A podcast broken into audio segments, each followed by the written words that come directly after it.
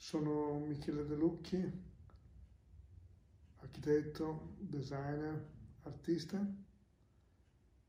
E realizzo spazi e oggetti.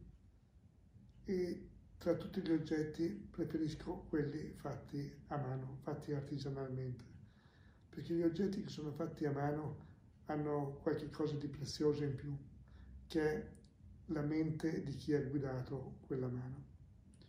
E credo che questo sia anche un messaggio molto bello per l'uomo del futuro, che le cose più belle, anche più eroiche, sono quelle che si fanno uh, con uh, quei mestieri vecchi, quei mestieri di sempre, ripetendo quello che si fa da tanti, tantissimi anni, e però caricandoli di una forza nuova, una forza che è la forza della contemporaneità.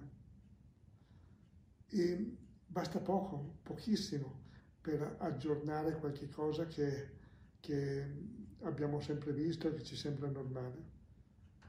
E questo pochissimo però ha un valore strepitoso ed è un valore che, eh, che deve eh, veramente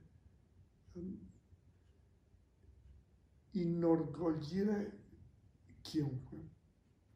Quindi sono molto contento di poter regalare un vaso, molto contento di sostenere San Patrignano e sostenerlo con uh, un vaso, con un oggetto fatto a mano da un artigiano, uh, con tutto il talento e la bravura di, di questo artigiano ed è un vaso che ha una reminiscenza antica perché ha una forma quasi rinascimentale.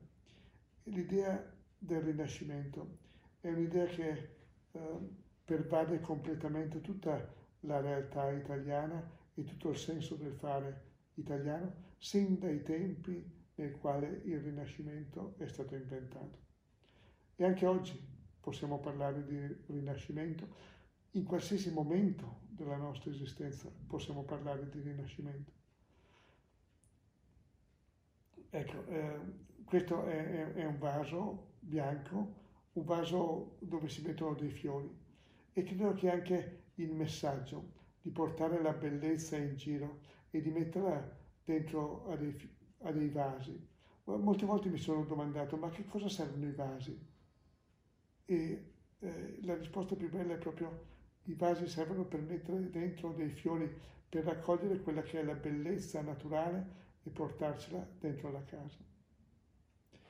Ecco, eh, un appello, un appello agli ascoltatori a partecipare all'asta di San Patrignano che sarà il 29, dal 29 ottobre al 16 novembre su charitystars.com.